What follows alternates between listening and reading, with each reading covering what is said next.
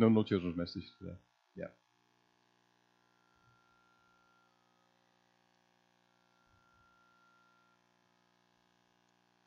You got just a fraction of the motions and the children because although you've seen four children in front of you, there was over 30 something children this week in Vacation Bible School, and it was a great, powerful week. So today, in our time together, the children go to have their church time. We're going to stay in here and do a bit of a recap, if you will, of Vacation Bible School. So we're going to set aside our summer series we've been having of the gleanings through Genesis. We'll go back to that perhaps next Sunday. But today we're going to turn to Philippians chapter 3, and we look at three particular verses that was emphasized last week. Perhaps verse 14 being emphasized many than any other and was our theme verse for the entire week. So today we're going to, if you will, have like a 30 minute vacation Bible school, a little crash course we're all having today, and going to learn a little bit about and hear a little bit about the things that happened last week with Vacation Bible School, and then see how we can also take what we learned and give to our children now apply to our lives as well. So again, we're in Philippians chapter 3 particularly verses 12 through 14. So stand with me this morning if you're able to do so, as we do to simply honor the reading of the Word of God. And we look in Philippians chapter 3 and find three verses. Again, verse 14 be the one with the most emphasis. And it says in verse 12, Paul's letter he's writing to the church of Philippi. Is it not that I have already obtained this or am already perfect, but I press on to make it my own? because Christ Jesus has made me his own. Brothers, I do not consider that I have made it my own. But one thing I do, forgetting what lies behind and straining forward to what lies ahead. I press on toward the goal for the prize, the upward call of God in Christ Jesus. Well, Father, this morning, Lord, we're so thankful for just the great week we had again for Vacation Bible School and how you brought many children, Lord, some of the children here this morning, Lord, performing for us, which we're thankful for. But so many more children last week came and heard the word, Lord, and was fed the good news and the gospel of Jesus Christ. And Lord, today we'll share a portion of what we were able to experience last week, and there's some children who came to know Christ. But Lord, we also take a moment this morning as we recap a few things from last week to see how the Scripture is not just for children, it's for all children of God. It's for all of us, even as adults. We pray now, Lord, that you lead and guide and direct us into the scripture we've had today, Lord, and see how that can apply directly to our lives as well. So, Lord, we're thankful then for what shall happen here today. We love you, we praise you. In Jesus' name we pray. Amen. Well, of course, Paul now is writing to the church of Philippi, so we back up just a moment, if you will, before we do any further dissecting of the text and application to recognize that if you know anything about the Apostle Paul, if you heard anything about him at all in all the years maybe you've attended church or heard various messages from wherever you may have gone before, then you probably know that Paul is a very passionate person. In the first introduction we find to Paul, the latter part of Acts chapter 7 does, yes, introduce us to Paul as he holds the coats of those who prepared to stone Stephen. But a real introduction to Paul really begins in the eighth chapter of the book of Acts. And we find there then that Paul, sure enough, has zeal and he's got great determination, as at that moment he's really not Paul, he is Saul, who is now seeking to stop any further development or any further effort to make Jesus' name known. I mean, he in, in Acts chapter 8, verse 3, particularly you find that he was going out house after house, dragging off men and women, committing them to prison because he wanted to stop any effort at all possible to further the name of Jesus. So when we get into Acts chapter 9, then you find that he was, yes, he was intentful, he was purposeful, he was very focused on seeking out what was called the way and ending anything pertaining to Christianity. But that was Saul. Now we read further then to find out, and particularly again in Acts chapter 9, that, of course, he was walking on the road to Damascus. I mean, his intention on Damascus, as you know, was to make sure he takes these letters to go find out the people who are worshiping, praising, glorifying Jesus, to, to end any effort with that. And he's on this road to Damascus. When suddenly and unexpectedly, the light of the Lord shined upon him and literally blinded him. As the story goes, I mean, he is taken to the house of Ananias, and then he is he's saved and, and everything begins to change with Saul I and he becomes Paul. But as you look in verse 15 of Acts chapter 9, we see it was very purposeful, really, by God, because now Paul will be the one to carry the voice of the Lord to the Gentiles, to me and you, which we should be very grateful for, that Paul was actually the one that God chose to carry us the message of the good news. So that's all about Paul, and you probably knew some of those things. But then now, as you leap into Philippians, you, you find you must gather that Paul has gone through a lot of maturity. He has now grown in his faith. In fact, he's grown tremendously in his faith. Because now, as you get into this particular book, he's proven to be a mighty evangelist. He's proven to be a church planter.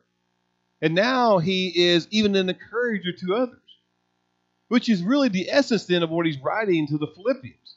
He, he's writing to help encourage them, which is you know kind of mind-boggling. And, and when you really find out Paul's situation, that he's now taking a moment to write to people to encourage them in their way and walk with Christ, you got to remember that you know Paul is in prison at this moment when he's writing words of encouragement to the Philippian believers who he loves, you have to remember then that it is kind of odd to think that here's a guy who is in prison and been tortured and crucified, I mean, not crucified, but been tormented simply because he preached the good news, who now is writing to others for them to stay encouraged.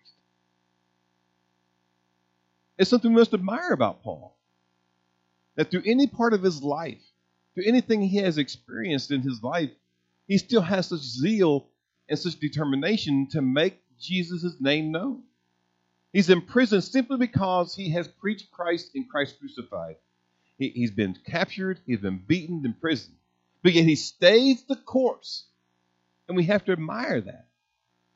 He's not going to let anything deter him to preach the gospel and the good news, while simultaneously then also encouraging others. So, with knowing that and refreshing our minds about what life Paul lived, let's look again at the words that Paul was writing in this text. Again, it's Philippians chapter 3, verse 12. We read it. Let's read it once more. He says, Not that I had already obtained this or am already perfect. There's none perfect. He said, But I press on to make it my own because Christ Jesus has made me his own. He said, I do not consider that I have made it my own. But one thing I do, forgetting what lies behind and straining forward to what lies ahead.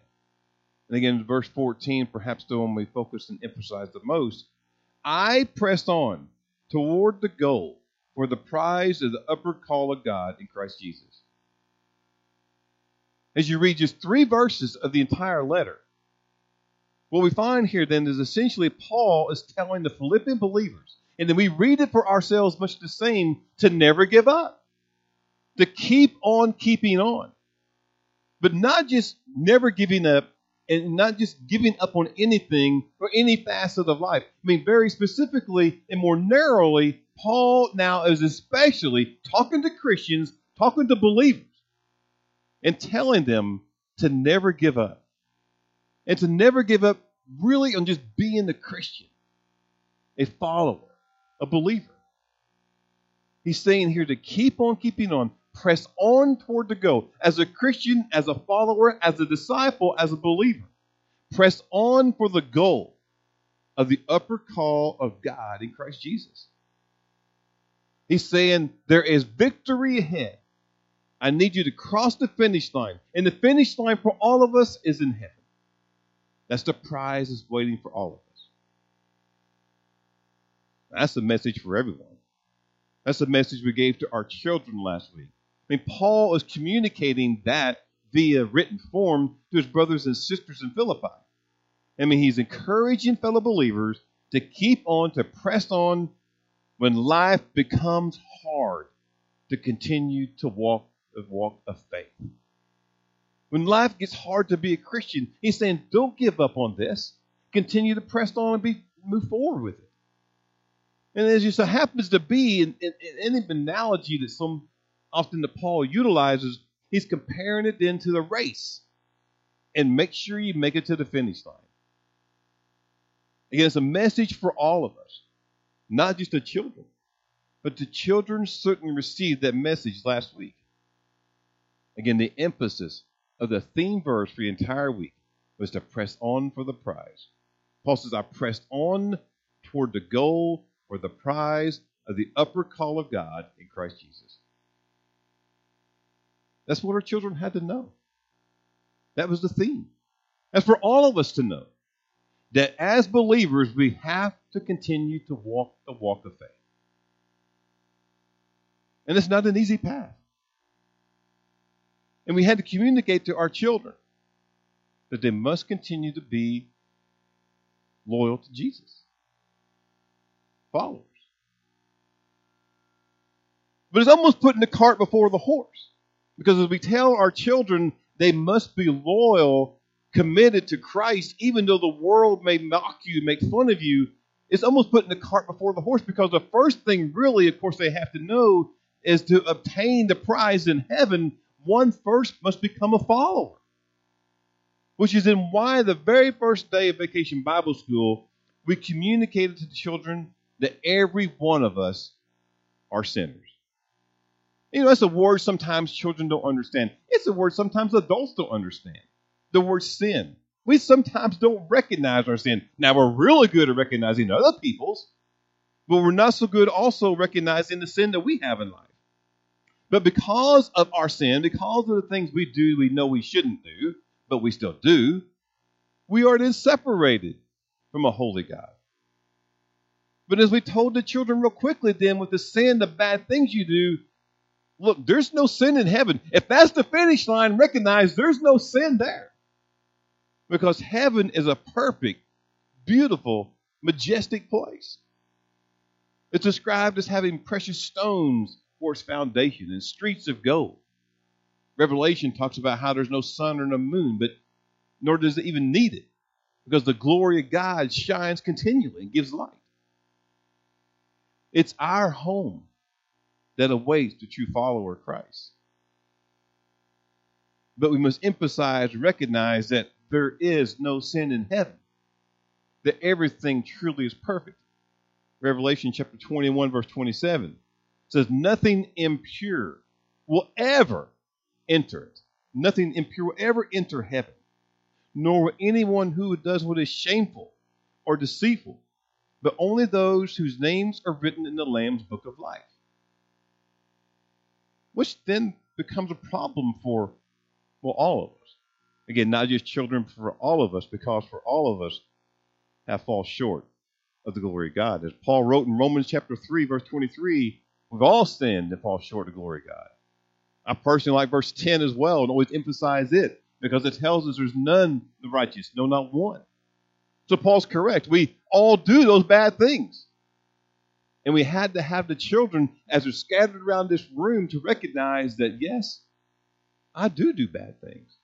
Now, their caliber of doing bad things as a child, you may remember when you were there, maybe years ago, it's not like it is that maybe we do as sin.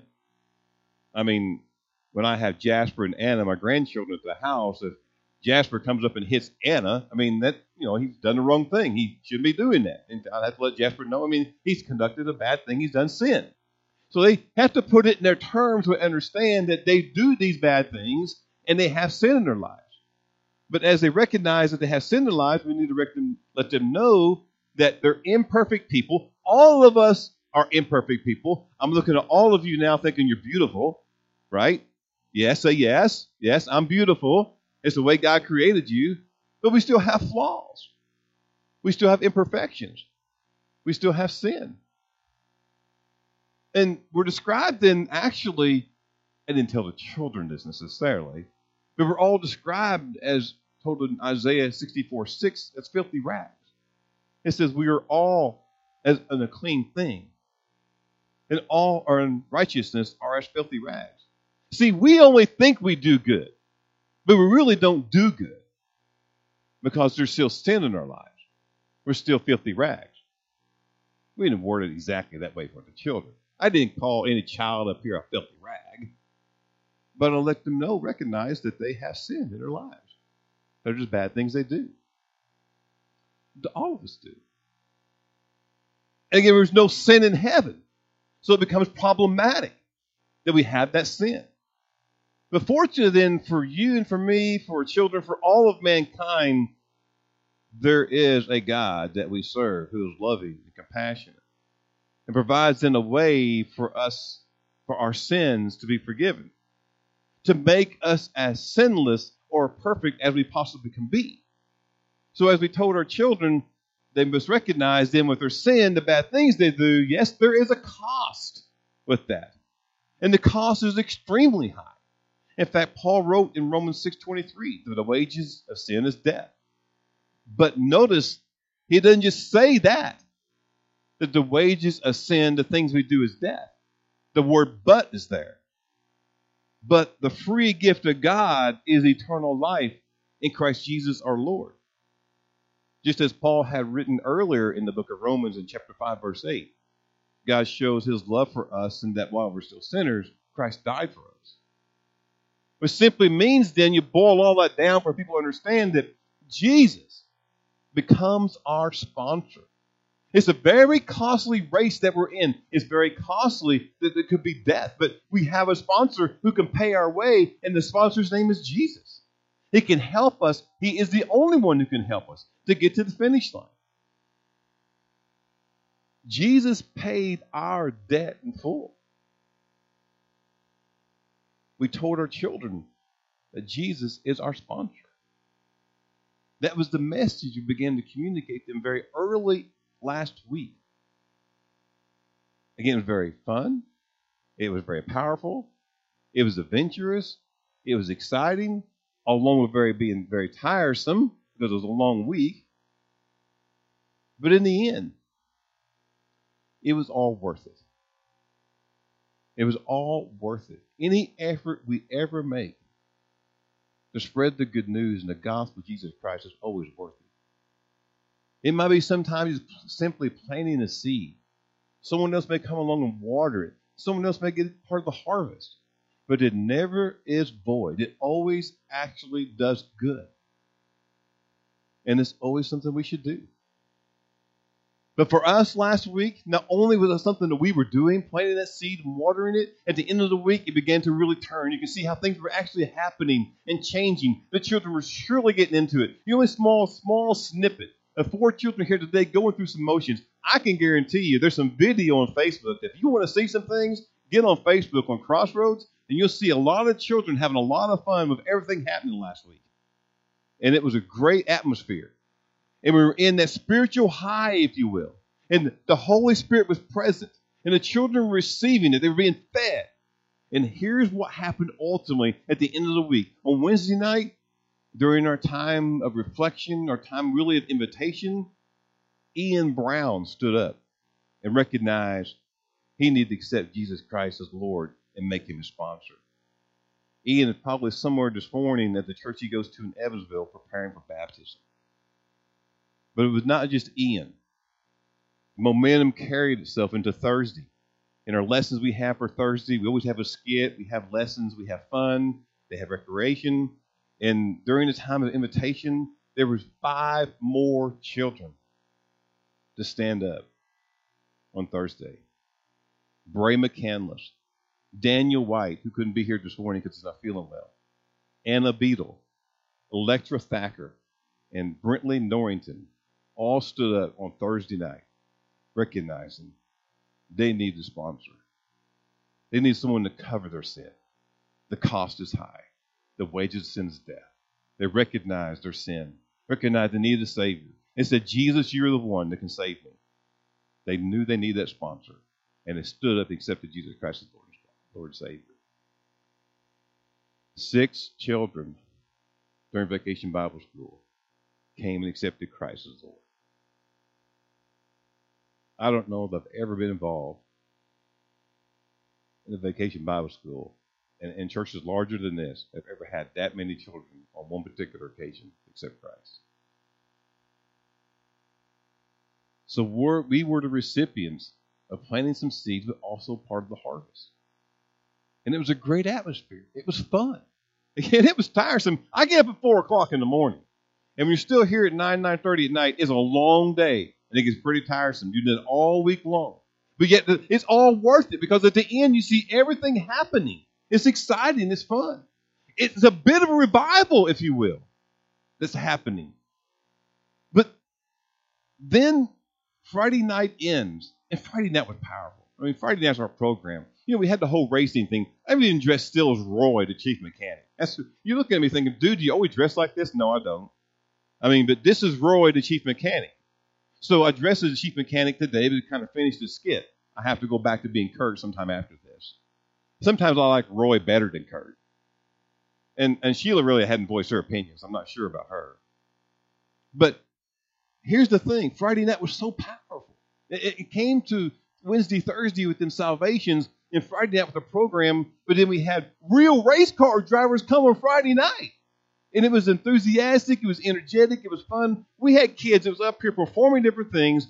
When it came time for the program to end Friday night, we have food back here for kids. Kids get excited about food, right?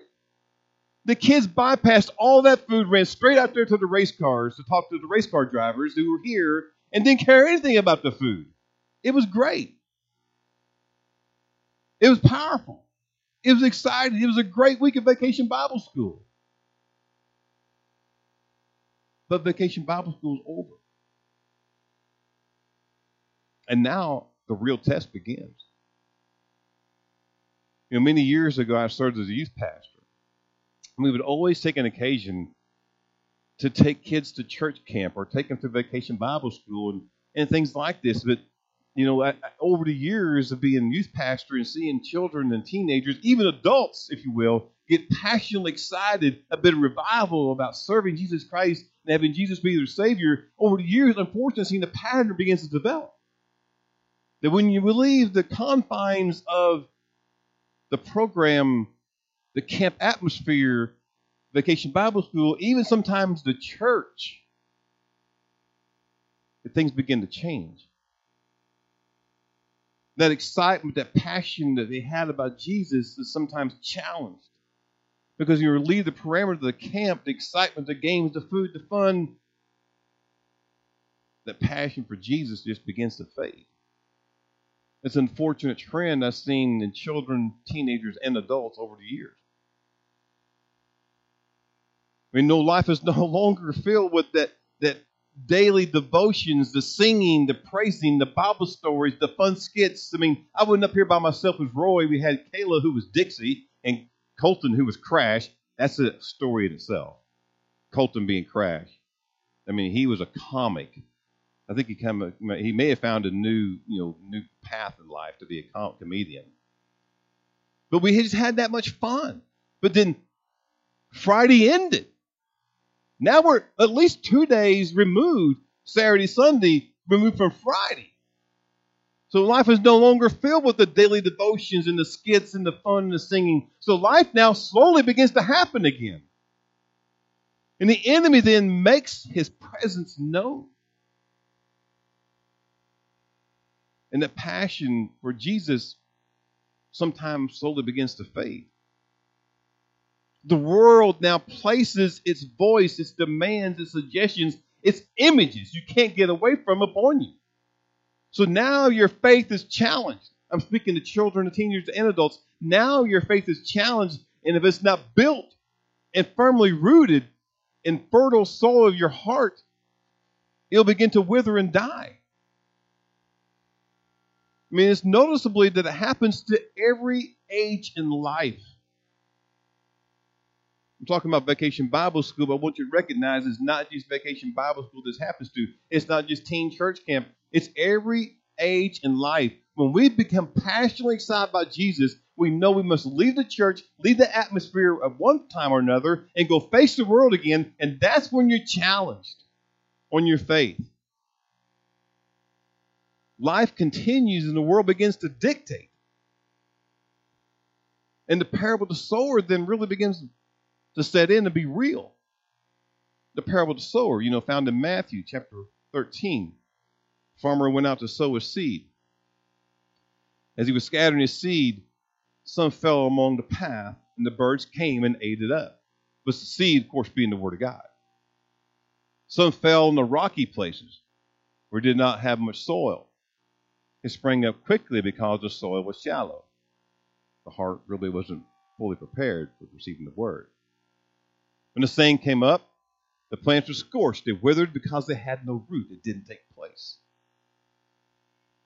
Other seed fell among the thorns, which grew up and choked the plants. But yet still other seed fell in good, fertile soil, prepared in the heart, and produced a crop, 100, 60, or 30 times what was sown.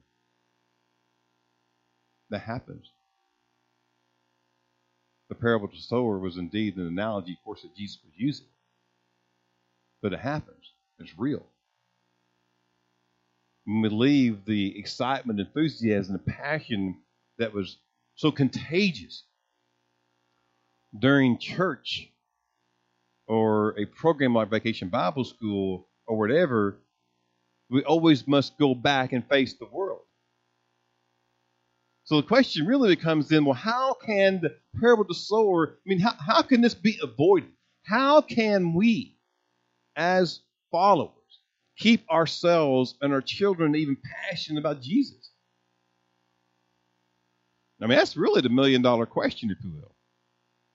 Because we need to recognize that although we have fun here at Crossroads, although we have Vacation Bible School last week, we were not the only one having fun and having Vacation Bible School. I can guarantee you, churches across this country during the summertime, particularly in June, were having Vacation Bible School like we were. It may not have been the same program, may not have been the same curriculum, but it's always the same. It's always about Jesus.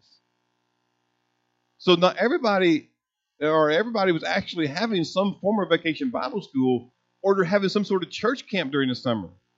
And then now every church is meeting following that week or that moment on a Sunday morning with a revived spirit. I mean, I'm trying to tell you last week was powerful. Last week was exciting. Last week for me was revival. If you were an adult here last week, and I hope you're feeling the senses from that, it was truly revival to be here last week. And we all need to be revived. I mean, VBS is itself a revival for the entire church. When you have six children proclaim Christ, that's a revival sent through the church. And we had that. We have that right now. So the question really is how can we keep that spirit alive? And it's the question that every ministry leader is contemplating this morning or after they've completed a powerful moment when people are passionate about Jesus. Every ministry leader is contemplating that. How can we keep that spirit alive? Then conferences. They gather pastors together for conferences on how to keep the Spirit alive in the church. Countless books are written, some better than others, but books are written about how to keep the Spirit alive. Every pastor, every leader of church is asking, how can we keep the Spirit we felt during vacation Bible school, during church camp, during church itself on a Sunday morning? How can we keep it alive?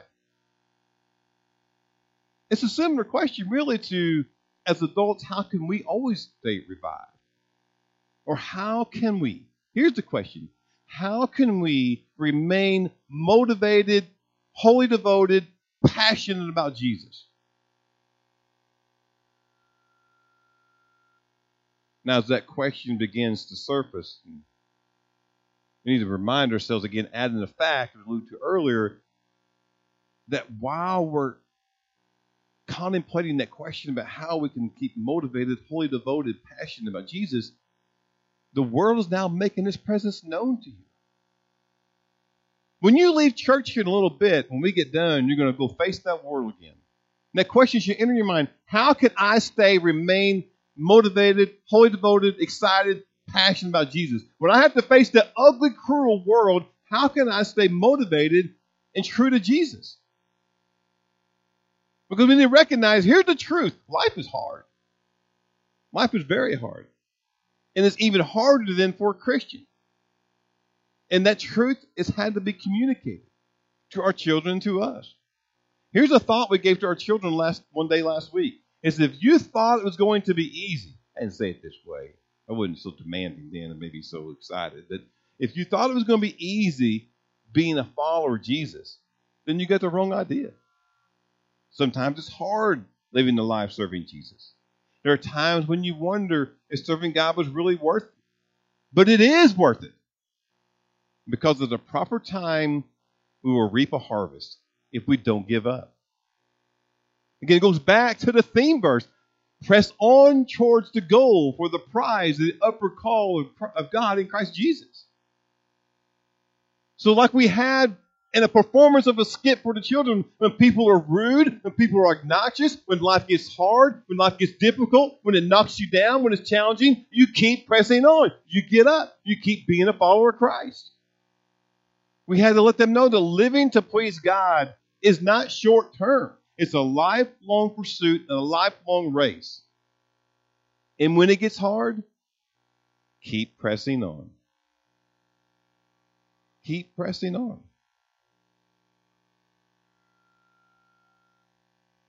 So now here we are then. It's over. Life is upon us. Similar, but not yet, as it was for the early Christians that Paul was writing to. I mean, let us not forget, life has never been easy necessarily as being for a Christian. I mean, it wasn't then easy. It wasn't easy then. It ain't necessarily easy now.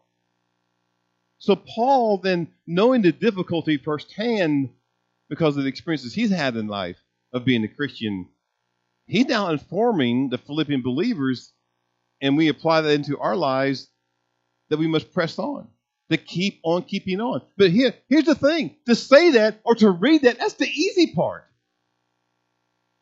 That's easy. I, I can stand here and say that, and, and, it's easy for me to say that. And maybe easy for you to maybe hear that. But but how's it how can it be done? I mean, that's the easy part saying it. But the hard question is how do we then? How do we do it? How do we press forward in the midst of a hard time in the midst of a controversy, these challenges. Yeah, life is hard, so how's it happen? How can we do it? Well, I thought about that quite a bit this week, actually. But in our, our, our VBS program was so wonderful, it kind of, for me, provided the answer. And while you may be in your mind thinking of how we can do that, it may become with a variety of answers, I suggest to you there's truly only one way.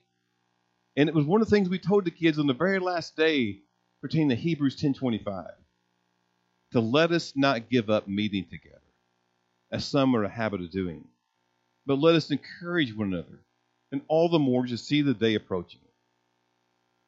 Now, you see that behind me, probably written in the NIV, but I learned that long ago in the King James. And I like just the beginning, really, of the King James. And that's how I refer to it to not forsake the assembly of the church together, not forsake the assembly of ourselves together. We should never not want to come to church. We should always want to meet regularly because we need to recognize running the race of life with all of this difficulties, with all of this challenges, cannot be done alone. We can't do this alone. We need a family. We need a church. We need people to help encourage and support us. Mean, when you're alone fighting the life, mean, you're easy prey for the enemy. You need, I need, we all need other believers to help be an encourager, to help us when we are being attacked and when we are helpless. And the church or other believers is where we find the encouragement and the help to defeat and push back the enemy. So remember, as we define now the way that maybe we can stay motivated, passionate, remember the church is just a building, is really not the church. The church is you and me. We are the church. Believers are the church. We make up the church. It's not a building, it is us. And when we come to learn to grow and mature, but we also should come to help encourage and motivate and help others. Or it's like we worded last week. We told our children with the whole racing theme, we told our children when, when life begins to get difficult, when life begins to get hard, just take a pit stop. You need a spiritual pit stop to help you in that race of life. And with that race car theme, we just had that analogy and we just ran with it. I, am pretending to be Roy, but let me give you some of the words of Roy. In the skit we had last week, when it came to having that spiritual pit stop, here's the words that Roy was communicating to the children and to the adults. He said, just like a race car needs to make pit stops, we need to also make pit stops. He says, we're kind of like race cars. We can't keep going and going and going forever. I know you've seen the commercials of Energizer Bunny, right? That dude just goes on and on and on. The Energizer Bunny, does it ever get tired? That's the whole that's the whole idea of the commercial, right? You with me? It keeps going and going and going. What's it do? Going and going and going. There's going to be some really powerful batteries. It keeps going and going, but we're not like that. We can't keep going and going forever. It's says sometimes we need to pull off the track for a pit stop so it can be refueled and refreshed. Roy was communicating all of us, human beings, need fuel just like cars do. But the fuel that keeps us running in the race for the eternal crown is God's word. Like Matthew, like Jesus said in Matthew 4 4. Man shall not live by bread alone, but by every word that comes from the mouth of God. He's, Roy said, we cannot do this race by ourselves. We need other people who believe in Jesus to help us, to help refuel us with God's word. We need people who can show us when we're losing traction in our race with God, and who can make us, help make us the preparers we need in our lives. That's why we should make a habit of coming to church every week. He said, Church is a time when we can all pull off the race of track and take time to rest in the Lord. It's a time when we can be refueled by having others teach us about God's Word. It's a time when we can enjoy meeting with other people who love Jesus. All those things can give us rest and help us to do better in our race. Simply this Roy was communicating that we need fellow believers around us. How can we stay motivated? How can we stay passionate? We've got to continue to meet together. We're telling our children, don't give up. Find a church home. It may or may not be crossroads, but you came during the week, you received some seeds, you received the word, you were energized, you're fueled. Life's going to get hard. When it does, take that pit stop and make sure you surround yourselves with other believers who can help you. So, how do you press forward during the midst of hard time and controversy? How can we keep the Spirit of Christ alive? How can we, even as adults, be revived ourselves? How can we stay wholly devoted, passionate about Christ? I suggest to you the author of Hebrews makes it known to us of how every day life is going to present its own challenge. So he tells us that we can be encouraged by being around other people. He said, Let us not give up meeting together Encourage one another. Do not forsake the assembly of ourselves together. The author of Hebrews, albeit unknown, makes really a case for us to recognize that this helps us. In that race throughout life, we have to make that spiritual pit stop. We have to be other believers to help us be encouraged and stay strong. We cannot do it on ourselves. Just like we told the kids last week, a driver whether it was Dixie or Crash, can't win that race on their own. They have a pit crew to help them refuel, change the tires, etc. We need a pit crew also. And our pit crew is all of us together in the big church family, helping and encouraging one another. The author of Hebrews makes that known. But also Paul, likewise. I mean, again, he knows how hard life is. So Paul himself also encourages us by reminding us that again that that prize stays ahead. I mean, there, there's two ways here, really. I mean, we must continue to meet together to encourage each other, but at the same time, Paul also didn't say, "Hey, when life gets really hard, just keep pressing on." To press on even more so when life does get hard and difficult. Again, verse 14. I press on toward the goal for the prize the upward call of God in Christ Jesus. He's telling us keep pressing on. Don't ever give up. As a believer, as a follower, the world's going to get after you. They're not going to let you have an easy life. Satan doesn't want it that way. He doesn't want you to coast. Through, ever, he wants you to coast through life. He wants you to give up, to turn back to your old way. That's what Satan would love for you to do. So it's not going to be easy for any of us, regardless of age. So Paul's advice also is worth counsel. to keep pressing on. So then today, as we go through a bit of a recap with VBS and now begin to apply it to our lives, the same thing applies to all of us. In the midst of a challenge in life, whether it's financial difficulty, various health concerns, daily demands from work, or simply just staying passionate for Jesus, we must remember to press on, to finish the race, and reach for the prize. And remember this the prize is available for everyone. It's not exclusive for us gathering here today at Crossroads. The prize is available for everyone, but it's only obtainable for those who truly made Jesus their sponsor. The prize is worth reaching for. It's a finish line like no other.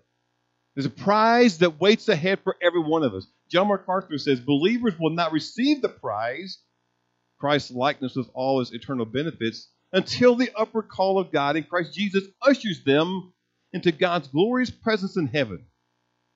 Is the finish line is the threshold of heaven, where the rewards will be handed out.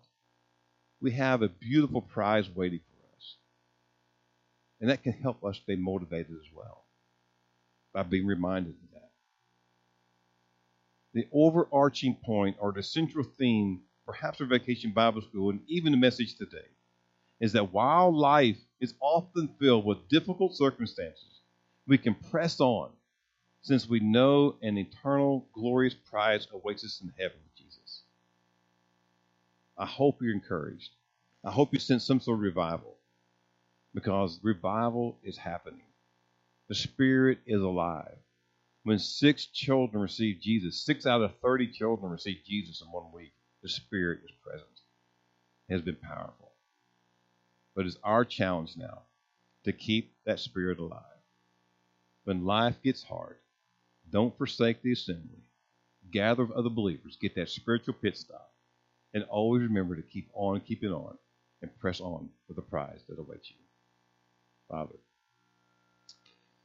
we thank you so much, Lord, for just what happened here this morning or what happened during Vacation Bible School. Lord, what a great week it was. It wasn't any of us, Lord, doing anything but trying to answer your call and be obedient to your cause.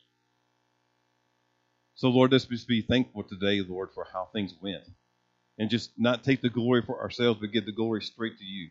Because you alone and you only, Lord, really deserve it the praise, the honor, the glory. So today, Lord, we, we give it to you. And we just say thank you for a great week, for the message today, Lord, for the hard work that went into all the decorating, the leaders, the children, even parents and grandparents bringing children back and forth, Lord. There's just greatness throughout the entire week, Lord. And today we're just saying thank you. And we also thank you, Lord, for how we can receive help. How we can receive help, Lord, when life does get hard. How can we be encouraged by other believers and how you surround us with love and family. How we're all bonded together with the blood of Christ, Lord. Very strong bond all of us have together. So also thank you, Lord, for the words that Paul has written of how we continue to press on for the prize, the prize that truly awaits us. We can look forward to to receive one day. So we're just today, we're just eternally grateful and thankful. But you get the glory, Lord. We're just vessels and instruments for your use. We thank you today for using us as you did. And we pray, Lord, revival would stay here. That even maybe we could would reach out to others to get them revived. It's all for you, your glory. We thank you, Lord Jesus. In your name we pray. Amen.